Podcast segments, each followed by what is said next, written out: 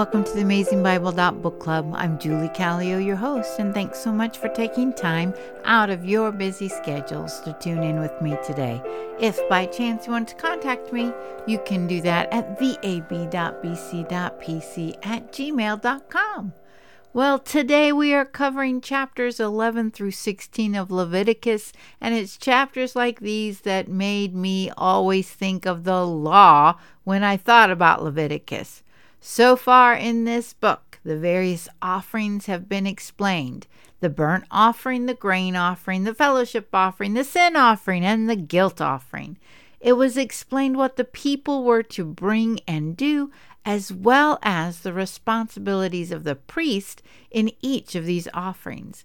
The last offering was the ordination offering, which set apart Aaron, the chief priest, and his sons, who became the priests for the people of Israel.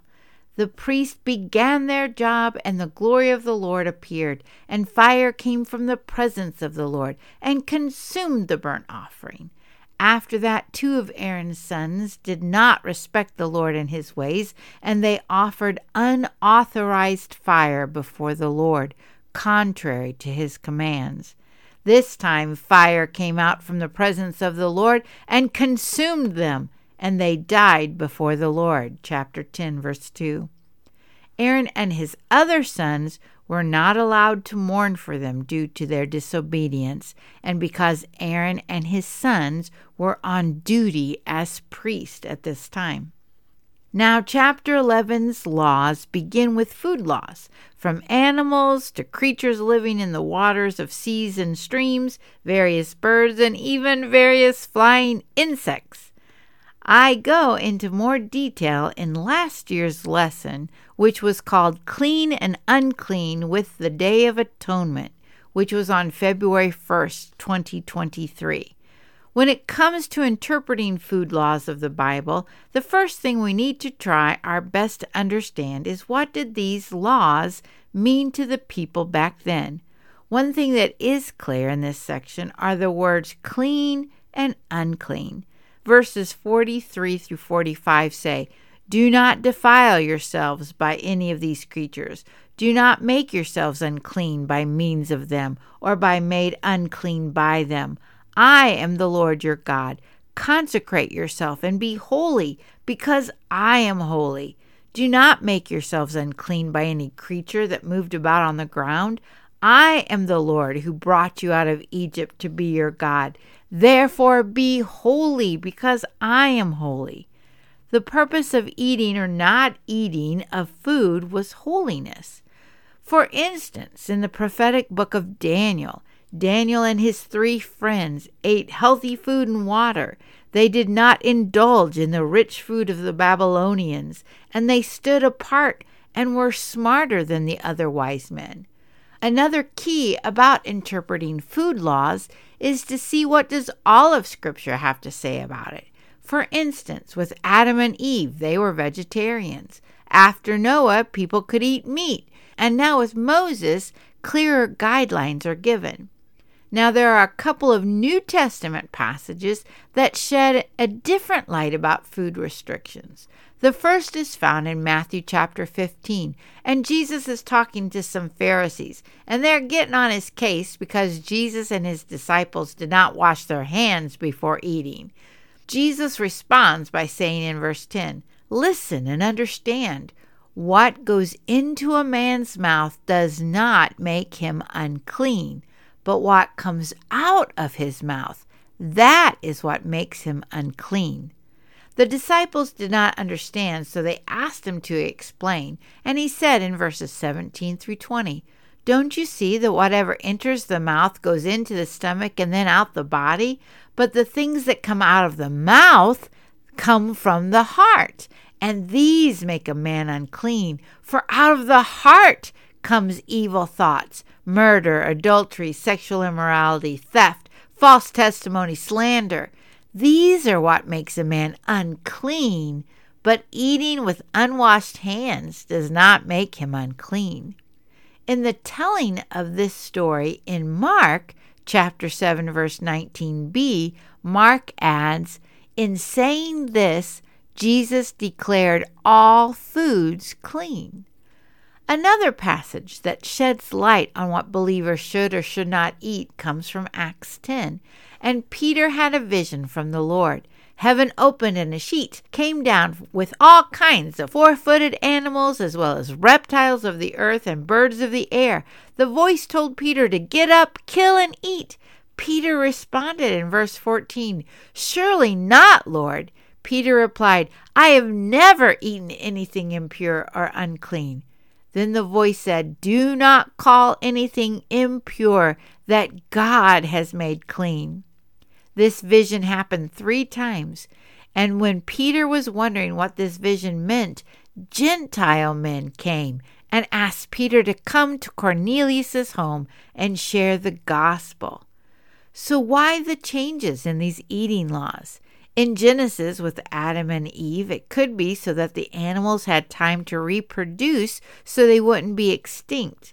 With the other food laws, it seemed to bless Daniel and others to eat in a healthy manner. The apostle Paul warned Christians in 1 Corinthians chapter 8 that we are free to eat anything, but we are not to cause our brother to fall into sin by our eating. He says in verse 8, but food does not bring us near to God. We are no worse if we do not eat, and no better if we do. Then in chapter 10, verse 31, he said, So whether you eat or drink or whatever you do, do it all for the glory of God. Each person must decide in their own heart how the Lord wants them to eat. Now back to Leviticus. Chapter 12 covers purification laws after having children. Chapter 13 covers infectious skin diseases and clothing that is contaminated with mildew. Again, we see throughout what makes something or someone clean or unclean. In chapter 14, we read about how one becomes ceremonially clean and the role that the priests play. In the New Testament, when Jesus encountered people with leprosy after they were cleansed by him, he sent them to the priest so that they could be ceremonially clean and re enter the city instead of living outside of the camp.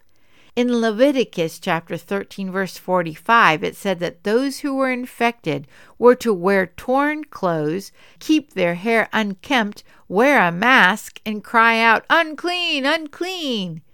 He was to live alone and outside the camp. Now that we've gone through COVID, we can sort of understand some of these laws. This shows me that these laws were in place to keep people safe. Verse 33 of chapter 14 begins about once they entered the promised land and built houses. If mildew is found in their houses, there were rules as to how to make their home clean. One thing we know in this age is how some mold and mildew can be very dangerous to live in, and how amazing it is that the Lord would take time to cover such things. Chapter 15 covers discharges, which bring uncleanliness. I work in a public school setting, and if there is any kind of bodily fluid, we have to call the janitor to come and clean it. We're not to touch it at all. We all know there are diseases that can be spread with bodily fluids. And again, after COVID, if we wipe a preschooler's nose, we immediately go to the hand sanitizer. These laws were there to protect the people.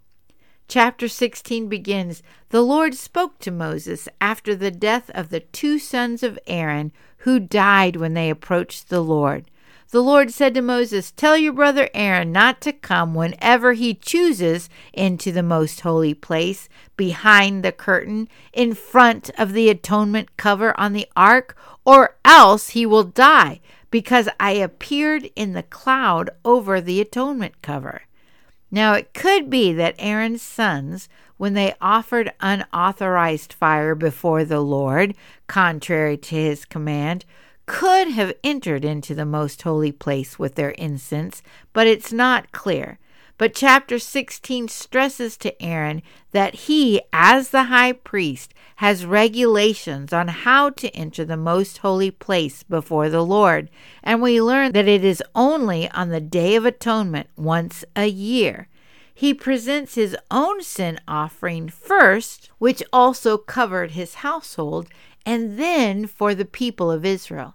Verse 16 In this way he will make atonement for the most holy place because of the uncleanness and rebellion of the Israelites, whatever their sins have been.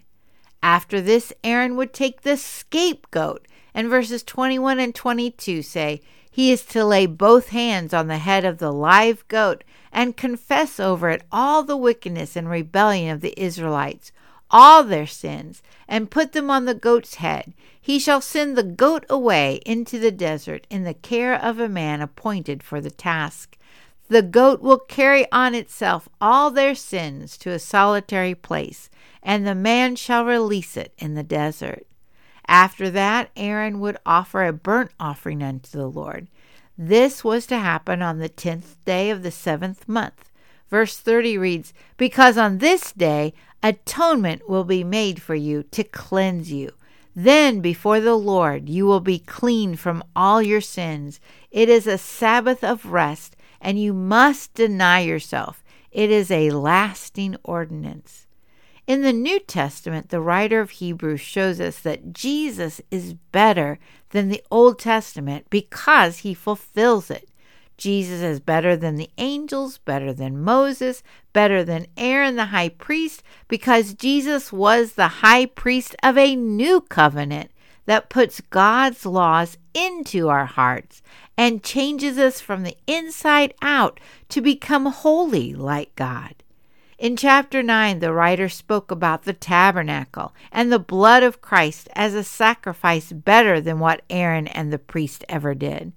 Verses 27 and 28 say, Just as man is destined to die once and after that to face judgment, so Christ was sacrificed once to take away the sins of many people, and he will appear a second time, not to bear sin, but to bring salvation to those who are waiting for him.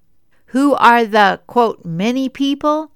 Those who have faith in Jesus Christ, the Son of God, who loves us and gave himself for us. Those are the ones who will be saved. Are you in that group? Are you waiting for his return? I hope so. If you have heard his voice today, please don't harden your heart. Instead, let's be women who hear, believe in the Lord Jesus, and obey. Until next time, and thanks so much for listening.